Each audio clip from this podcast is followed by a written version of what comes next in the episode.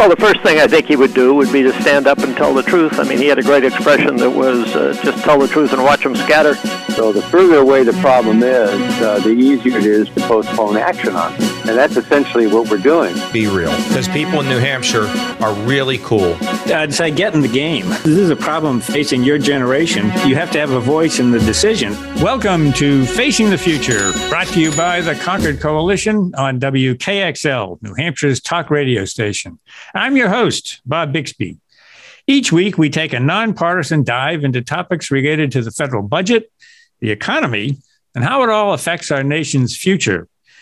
This week, we'll get an up to the minute report on the Bipartisan Policy Center's estimate of how much time the Treasury Department has before they reach the so called X date.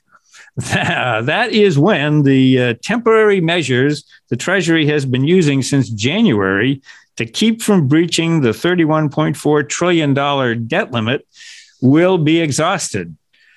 Our guest this week, Rachel Snyderman, is Associate Director of the Bipartisan Policy Center's Economic Policy Project. Snyderman joined the BPC following service with the uh, Millennium Challenge Corporation, the Department of Commerce, and the Office of Management and Budget. That's the president's budget office.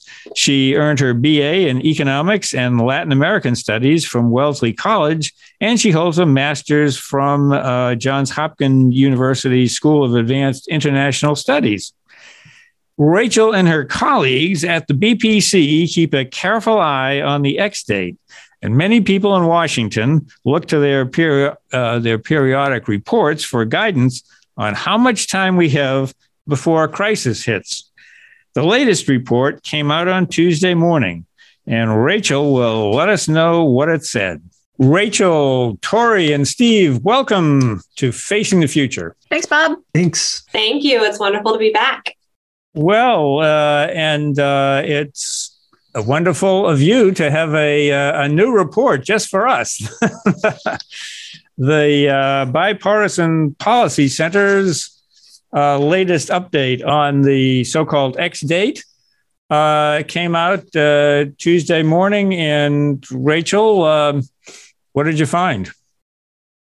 Well, we um, right now are projecting that the United States may find itself in a position where it is unable to make good on all of its obligations. So, be able to pay the bills that have come due in full and on time at some point between early June and early August.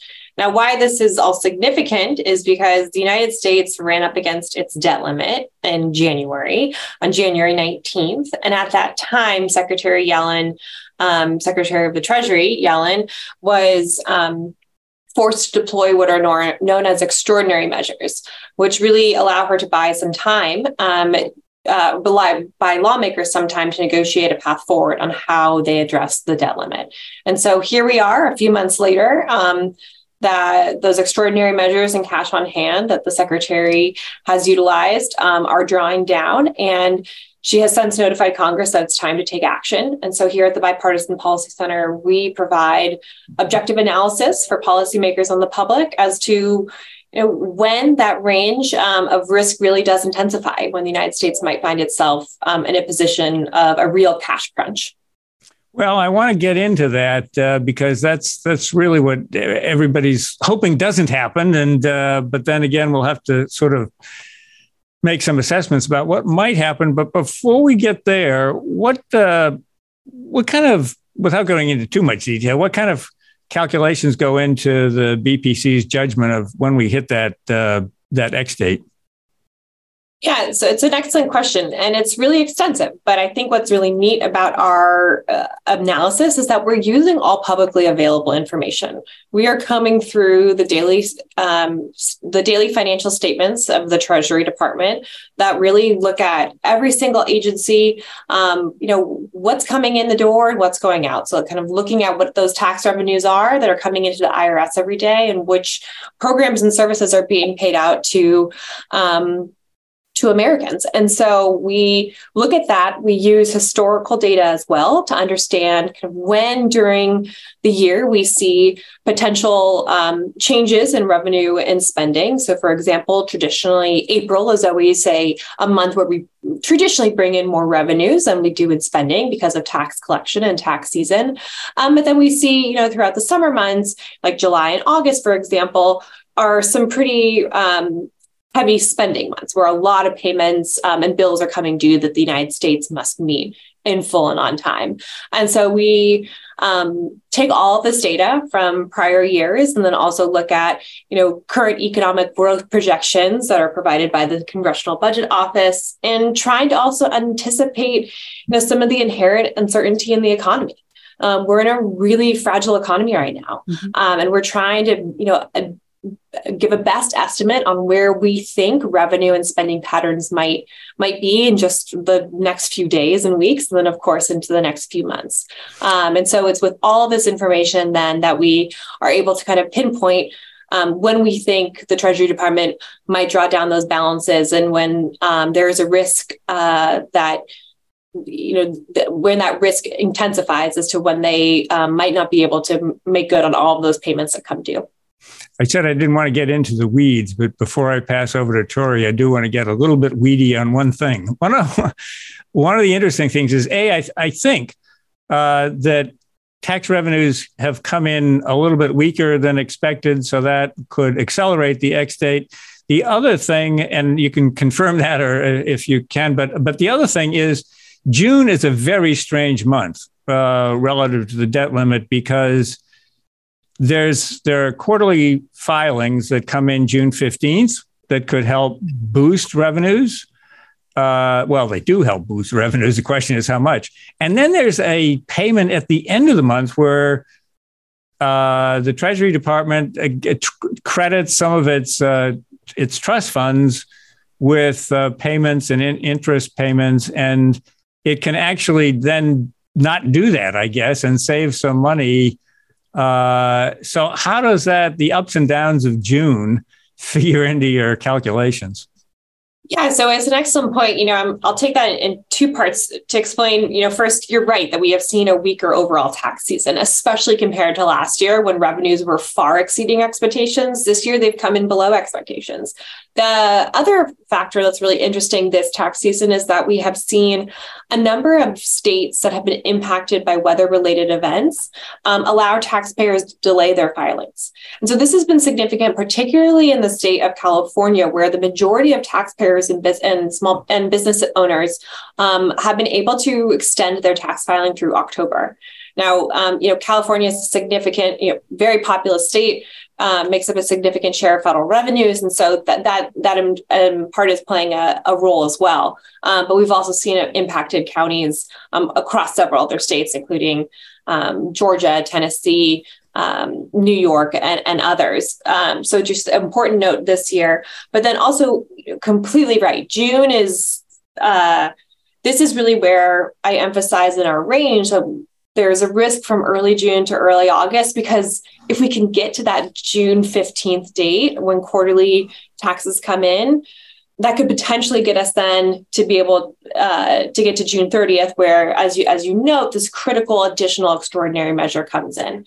And what these extraordinary measures are, or it's really just the secretary um, is able to temporarily adjust the normal operations of certain government accounts when the debt limit is is reached and so she can choose to reduce um, uh, you know certain um, amounts of debt that are held in, in, trust funds. And so as she has noted publicly there is a one-time additional payment um, of $145 billion that she can tap into if we're able to get to that June 30th um, point on the calendar. And so that is a significant, that would create significant room under the debt limit and, you know, could potentially then support government funding or government operations through um, through July and, and potentially into early August as well. And so it's really going to be a focus of the next few weeks how those tax revenues are coming in through the remainder of May as we then look to see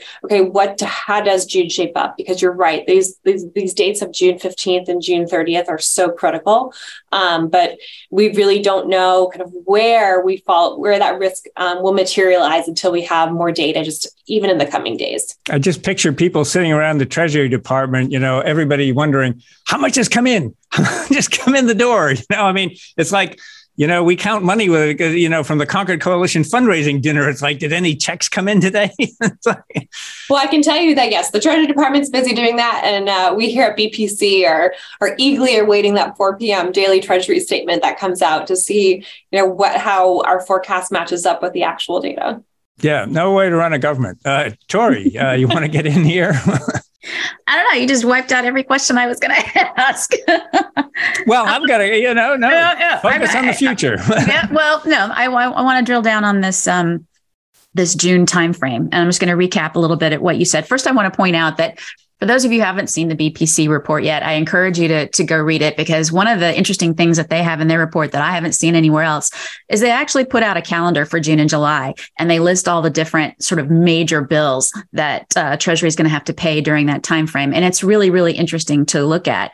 And if you just look at, you know, the first couple of, of days in June, you know, as, as you were saying earlier, you know, the big question on everybody's mind is whether Treasury is going to collect enough revenue to pay all of its bills uh, you know, before you know June first, June second comes, or you know, to pay all of its bills before June fifteenth, actually, right? Because that's when the next big bump of revenues are due. You know, people who pay their taxes, their income taxes via quarterly estimated payments, they've got another payment that's due on June fifteenth. So the big question is, can the government? That's our first hurdle. Can the government get to June fifteenth?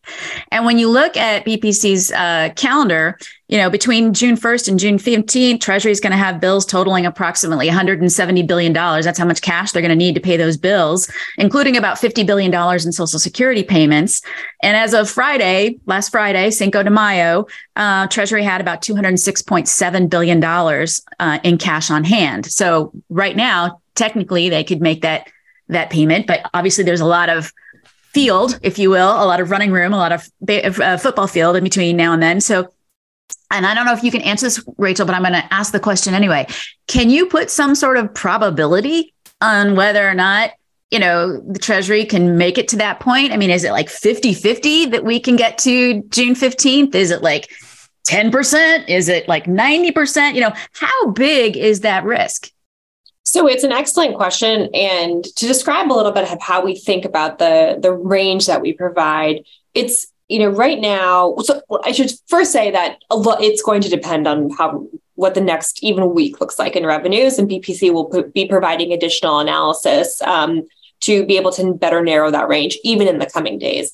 But I'll say on your point about kind of the range and the and the um, uh, and how we assign that risk if treasury is in a situation where its cash balances are are so low that there could be a potential risk that it could find itself unable to make good on its obligations on one day even if that risk is 1% um, you know if we're looking at kind of at those low cash balances um, that's not a good place for the department to be. And so we we we we specify this range as um, as one in which the risk of default increases as the as the range uh, as the range continues. And so um, and so right now we'll be able we'll be able to narrow that range in the coming days. But right now I can't really provide you know a particular percentage um, uh, likelihood on on where default is landing, um, given this with this particular range. Because I, I will note, I mean, at this at this point, you know, the range is it is it's it is relatively wide,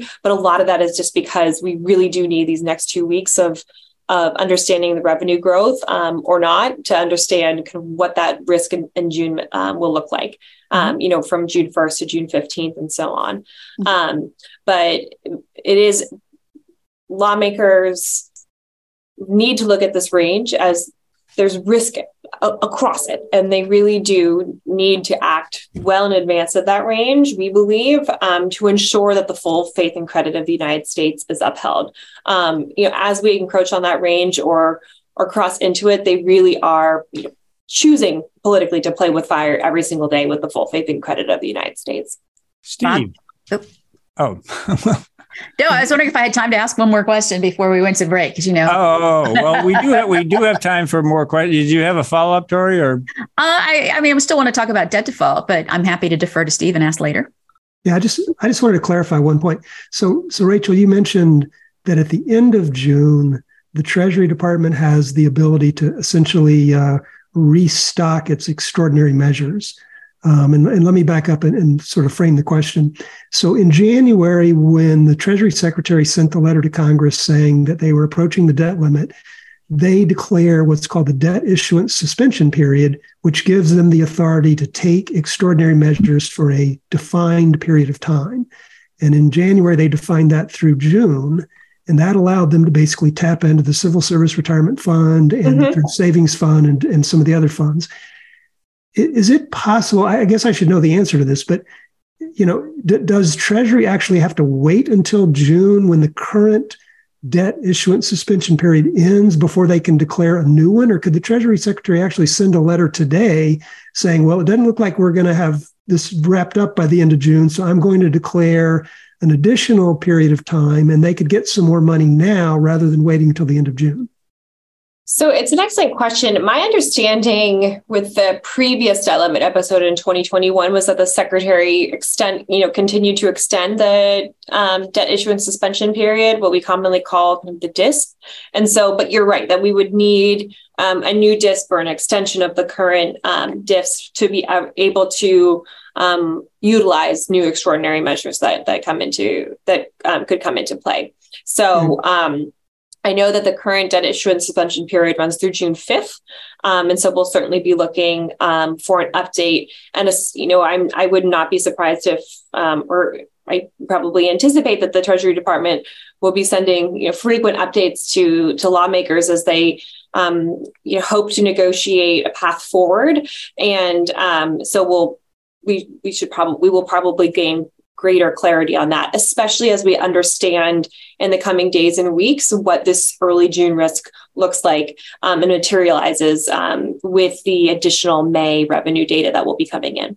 You're not quite sure, nor am I, whether the Treasury Secretary can declare a new DISP period before the current period ends in the previous debt limit episode it was extended i just can't remember if it was extended on on the day that it expired or if it was extended previous if, if it was extended prior to that date Tori you got about three minutes Rachel, there's been lots of talk about how default affects people who receive payments from the federal government. You know, people who receive Social Security, uh, you know, Medicare providers who receive payments through Medicare, and so. But I'm curious, how does debt default affect people who don't rely on money from the federal government. I'm thinking in terms of, you know, people with variable rate interest, or uh, variable rate mortgages and credit card debt and stock price, you know, what so I mean, just because you don't receive money from the federal government doesn't mean you shouldn't worry about this, right?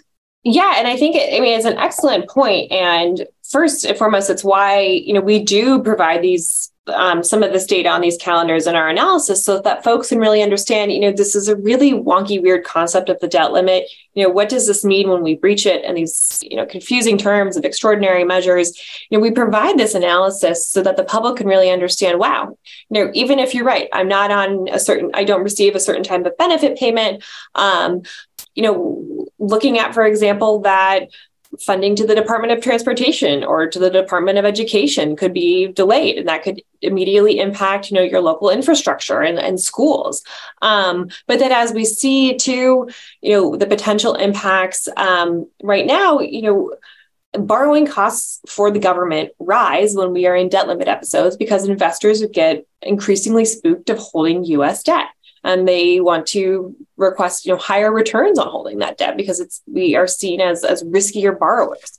And so um, us taxpayers are immediately the ones who are on the foot uh, who, are, who are on the hook to foot the bill for those um, rising um, those rising costs for the government to borrow. Um, and those also crowd out you know other public investments, um, you know, as it directs, as our interest payments redirect resources that we could otherwise be spending on, you know, on the military, on education, on um, on the environment. And so um, I think it's important for folks to realize that. Now, there's a lot of discussion about what a you know a default scenario could look like, right? And I think that the important point to emphasize is that it would inject tremendous uncertainty into the market. And we know that markets don't like uncertainty. Um, and so, you know, whether this could be um, rising interest rates that then immediately affect consumers from folks who are paying car loans to, you know, their credit card bills, um, and their mortgages, um, even down to you know potential impacts on on those who hold equities and, and their stock and retirement accounts, um, and potentially you know adverse impacts of the employment um, when it comes to employment and the unemployment rate. And so it's really hard to be able to quantify what that kind of doomsday scenario looks like because we've never been there. Right. Um, but I think that the the most important point I would say is that you know this would be Washington choosing this scenario, right? We we've been here before. We know how to fix this. We've seen the market risks materialize even from political brinkmanship. Um, but lawmakers know a way out. They need to either raise or suspend the debt limit. Um, and it's really, you know, how they come to that agreement this time that is going to the, the markets and uh, taxpayers and, and frankly the global economy is going to be dependent on. Well, we'll get into some of that and uh, do some speculation. Um, after we take this break, you're listening to Facing the Future. I'm your host, Bob Bixby. Tori Gorman, Steve Robinson, and I are discussing the debt limit X date with uh, Rachel Snyderman, Associate Director of the Bipartisan Policy Center's Economic Policy Program Project. We'll be right back after these short messages. Welcome back to Facing the Future. I'm your host, Bob Bixby. Tori Gorman, Steve Robinson, and I are discussing the debt limit uh, X date, among other things, with Rachel Snyderman, Associate Director of the Bipartisan Policy Center's Economic Policy Project. The BPC just came out with their new X date, meaning when does the Treasury Department run out of borrowing authority? Uh, and uh, hence lose the ability to pay all of our bills on time, in full and on time. And uh, sometime between early June and August is when the BPC says that that will happen. Um, I want to talk a little bit about uh, what options the Treasury Secretary will face should we get there. Uh, Rachel, um, Janet Yellen's going to have some tough choices to make. Uh, if we actually get to that point where we have more bills to pay than Treasury has cash on hand or borrowing authority uh, left, uh, what would be the choices faced by the Treasury Secretary? You know, so I would say that you know, first and foremost, it would we would really be in uncharted territory. We we truly don't know. Now there are discussions that have happened over the past years, and you know, as debt limit episodes have intensified, particularly over the last decade, that you know potentially the Treasury Department and government officials could you know choose to to make good on some payments with the revenues that are coming in um, that we could potentially prioritize um, our um, interest and principal payments on our national debt. Um, but I really do want to say to emphasize that we we don't we don't quite know. Um, there are extraordinary technical, economic, and legal challenges that would amount. But as we kind of hear the words, you know, payment prioritization thrown out in the news and among politician talking points, it's important to kind of clarify what that could mean. So there are potentially kind of two instances where, you know, maybe the Treasury Department could could kind of enter into one of these prioritization schemes. The first is that the Treasury Department after prioritizing and, and making good on our, our um, interest obligations, um, that they could you know check choose which payments get paid and which do not. Um, so you know maybe they prioritize um, social security and military payments over snap benefits and reimbursements to medicare providers. I don't know. You can imagine that even just me trying to list off those four payments um, you know could quickly become a very chaotic and unmanageable process. We also don't even know operationally how they would even make that happen. And so you know the, the treasury department is looking at mean, millions of payments that are coming in and out of the door. Um, and it would truly become an, an unruly situation and also, um, you know, full of legal challenges um, immediately, especially as, you know, if the United States is making good on its invest on its payments to, you know, foreign bondholders um, before making critical payments to, to American voters. There's also some discussion that potentially the department could instead just wait until full day's revenue comes in and then be able to pay those bills that have come due with that with that revenue.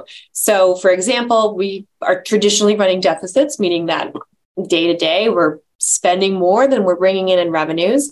And so if it takes about, you know, a couple of days of revenues to come in the door to make one day's worth of payments, um, that's where we would see kind of a, a, payment delay scenario where, you know, as you look at some of these, these large payments that are due in June and July, um, that's really where we start to anticipate, okay, well, if we, um, you know, if we're in a situation where we really are counting every single penny that's coming in the door and we're not able to get those bills out um, until we have sufficient revenues to make it on one day you know those bills could get delayed a day three days even longer and that time period would extend as the debt limit impasse draws on.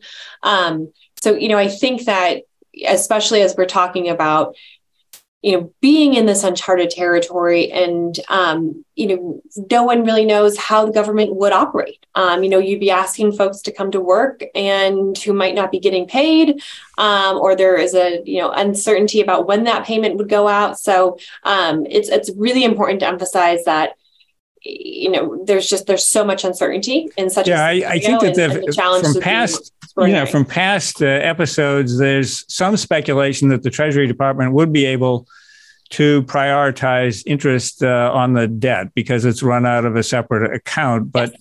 that's that's not we're kind of assuming that that might happen but it's not uh, so far secretary yellen hasn't really confirmed that but even if that's so you get to all the other payments that you mentioned and you know, even if you had some sort of prioritization, which is not something the Treasury is set up to do right now. So I want to emphasize, as, as you did, that there's there's no process for doing that.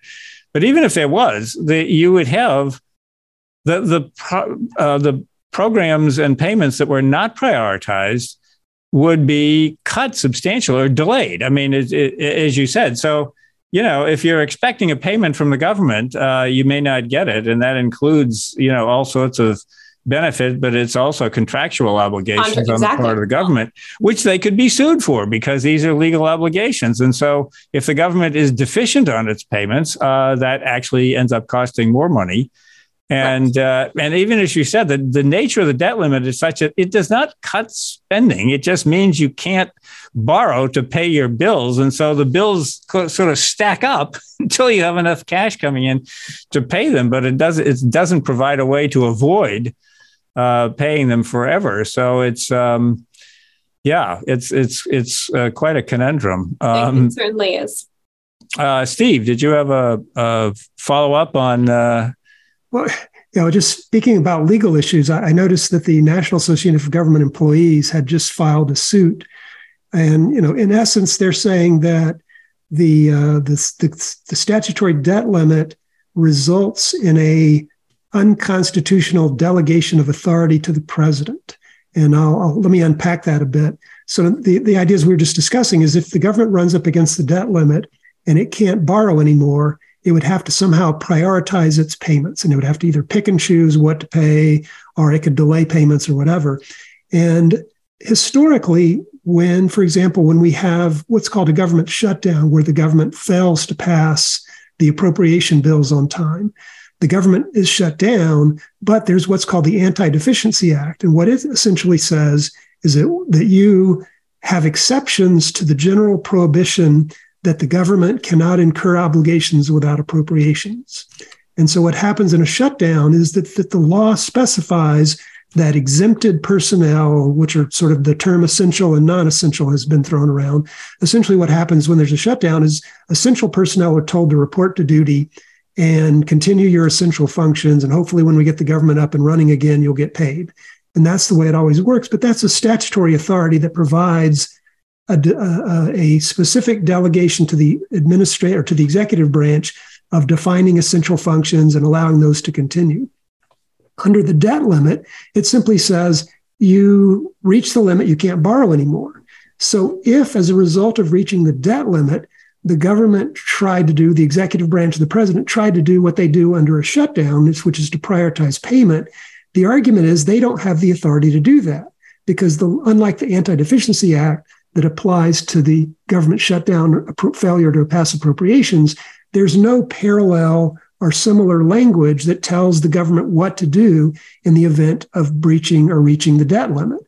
And so the argument, the lawsuit that's been filed is to say, well, if the government tried to pick and choose, they would be doing so without authority to do that. And we know from you know the, the landmark uh, Supreme Court case, uh, Clinton versus New York City, uh, the the Supreme Court has already ruled that the line item veto is not constitutional because the way it was drafted, it gave too much discretion to the president to decide what to spend and what not to spend. And so the argument here is similar that the debt limit would result in too much authority being given to the president, and therefore it is it, it produces an unconstitutional an unconstitutional result. Um, very, very interesting case. Did you want Justice Snyderman to uh, to rule on that? I'm not sure there was a question. I'm not sure there was a question at the end of that uh, that filibuster. No. Well, uh, you can make a question out of it by just there. There are things that people have been uh, coming up with, such as the Fourteenth Amendment or a platinum coin or.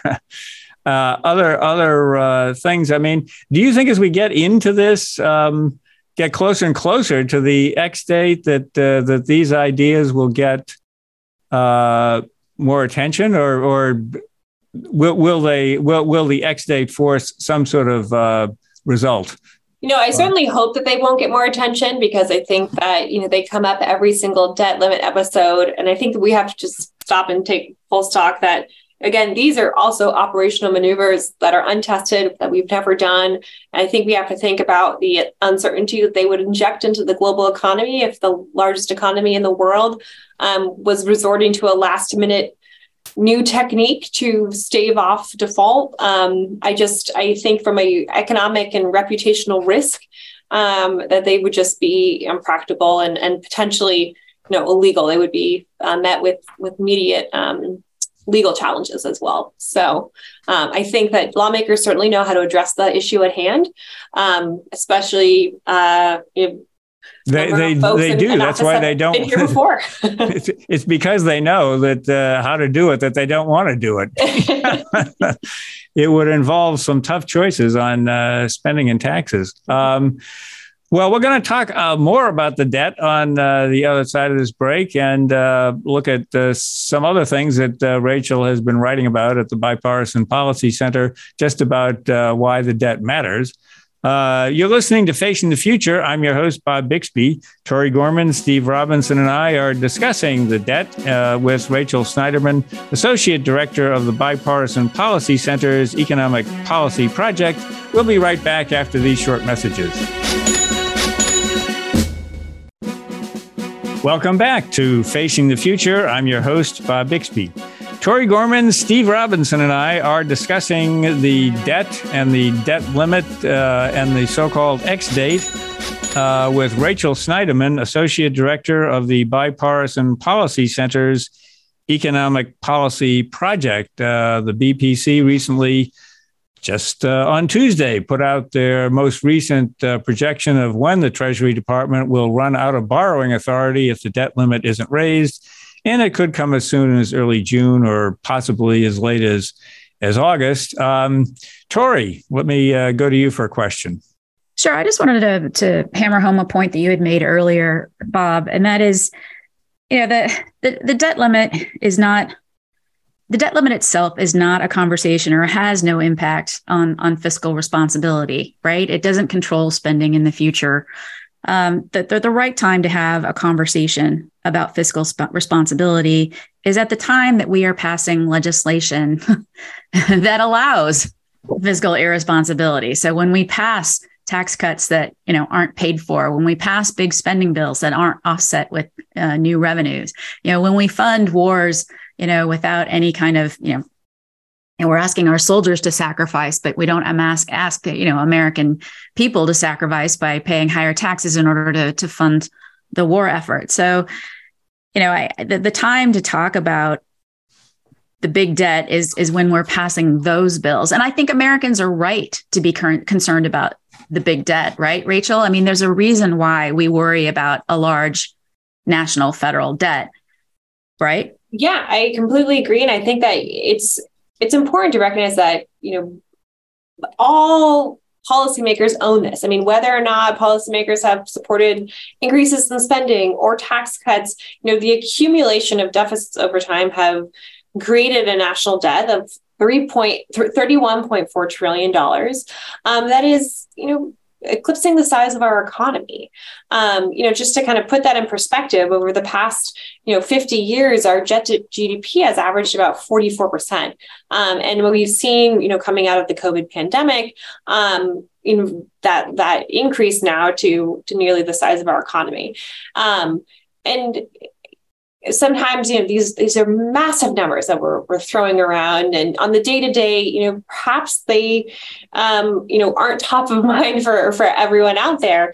But i do think that as we kind of think about you know how we respond to the next pandemic or you know how our schools are funded um, you know as we kind of think about what our priorities are what we look to the government to provide through programs and services um, if the ability for the government to to allocate investments um, to those priorities that that we that we need um, are instead you know um, deprioritized so that we can make good on our interest payments and, and pay our debt. You know i think that that's alarming. And so um, you know especially as we kind of start to see some of the longer term economic impacts of rising debt um, is um, you know happy to get into to some more of the numbers there. But i do think that um, there's a lot of schools of thought out there, but um, I am concerned about the the fiscal trajectory and um, and the fact that you know we we know the solutions. Mm-hmm. we can we can fix this. We can mm-hmm. correct course, but it does take you know everyone working together to to make a you know a healthier fiscal future. Okay, so let's talk about this a little bit. You wrote a great paper a little while ago about the impact of big, big debt on U.S. competitiveness. I know a lot of people, when they think about the, the national debt, they're like, I, I, I, I can't comprehend it. I, it's, it's too big. I don't, and I don't, frankly, I don't know why that matters to me. I, it's really hard to personalize, you know, $31.4 trillion in, in debt and say, this is why you should care, Mr. American, Mrs. American.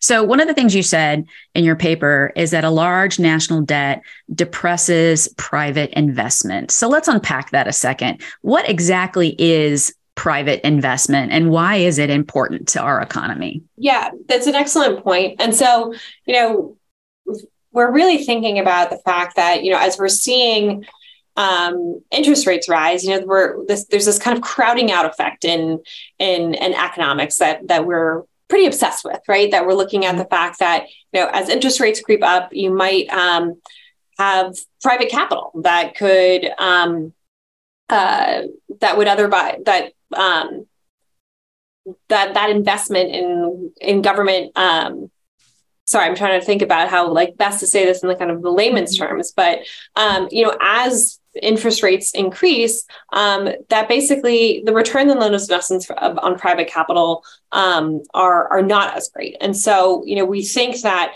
over time, um, this could impact um, employment, you know, private investment in the United States, and detrimentally impact, you know, the U.S. economy at large. And so, um, as our interest costs accumulate, and as we're seeing, you know, we've we've we're coming out of a time period of um, where we had interest rates that were low for a significant period of time coming out of the Great Recession.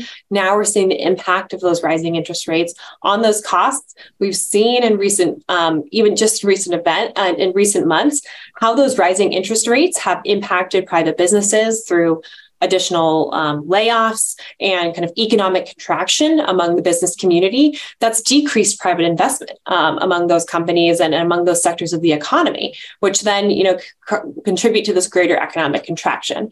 And so, you know, as interest rates continue to rise, um, you know, that's certainly a significant concern, and um, that is just only kind of um, uh, exponential when we're thinking about kind of the the bills that are coming due in terms of our larger interest payments um, for the national debt and so you know it's all interrelated but i really do think that um, you know it's not just the public sector that we're concerned about but we're also kind of the, this complete holistic economic picture of um, the importance of private investment um, and its impact on the labor market as well Sure. No, I was just trying to, you know, give a like a a, a real home experience. You know, if I'm a, a, one of the, the the the things that COVID revealed is that a lot of our supply chain is you know sort mm-hmm. of scattered throughout the globe, and when we figured out that hey, that that's actually a real risk to us, um, and so there's been this big incentive to try and rehome a lot of the the, the supply chains for auto manufacturers, biomedical uh, engineers, and manufacturing and pharmaceutical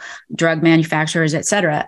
So if I'm Eli Lilly and I want to build a new manufacturing plant to produce my next, you know, really important drug here in the United States, I need to build a plant. I need to purchase the equipment. I need to hire people. You know, I don't have the cash to do that all at once. Right. So I need to go out and find new capital. And I do that in the form of borrowing money, for example. That's one way.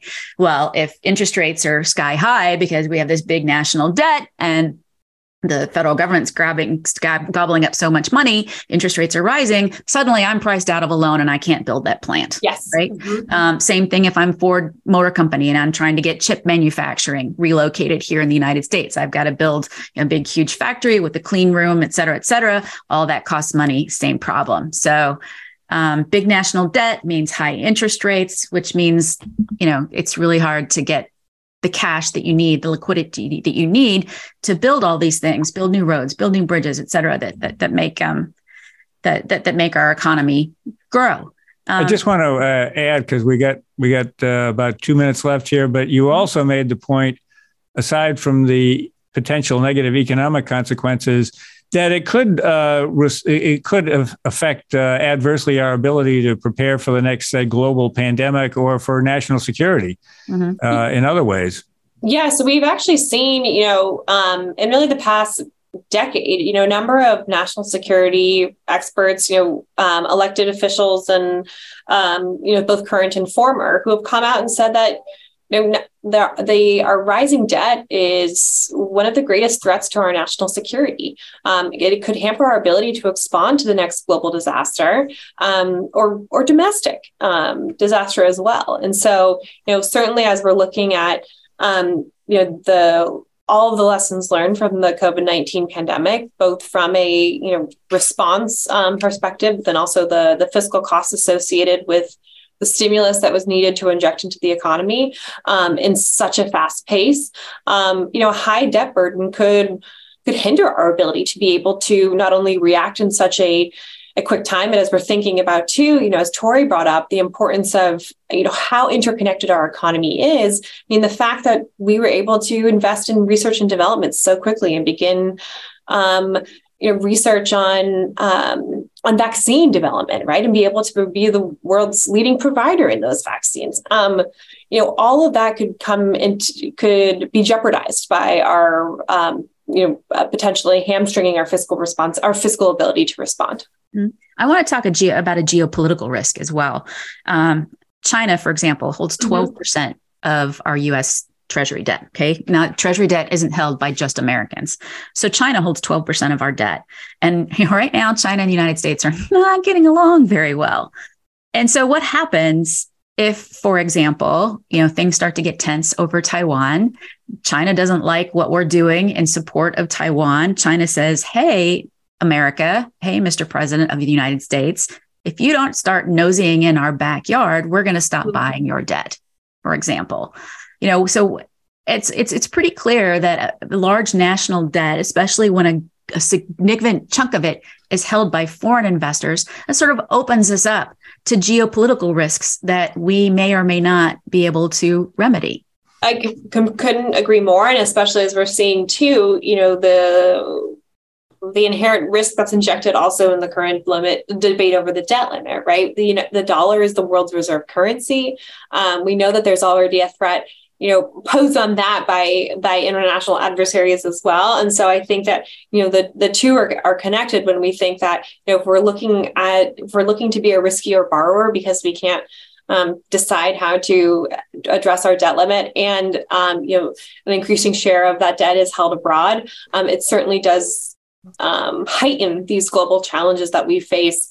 Um, uh, and i think you know it behooves lawmakers to um, to address them and of, immediately. Mm-hmm. That uh, we're going to have to leave it there. Um, we've certainly covered a lot of issues on the debt and uh, appreciate all of your insights and the work that you do at the Bipartisan Policy Center on the uh, the debt limit and the X date. Uh, we all wait for the report, and uh, and uh, it really helps provide guidance. Um, so. Uh, thanks for for your work at the Bipartisan Policy Center, and that's all the time we have this week.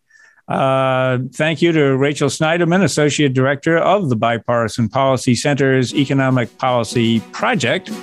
And thanks to Tori and Steve for joining me in today's conversation. I'm your host, Bob Bixby, and I'll be back next week with another edition of Facing the Future.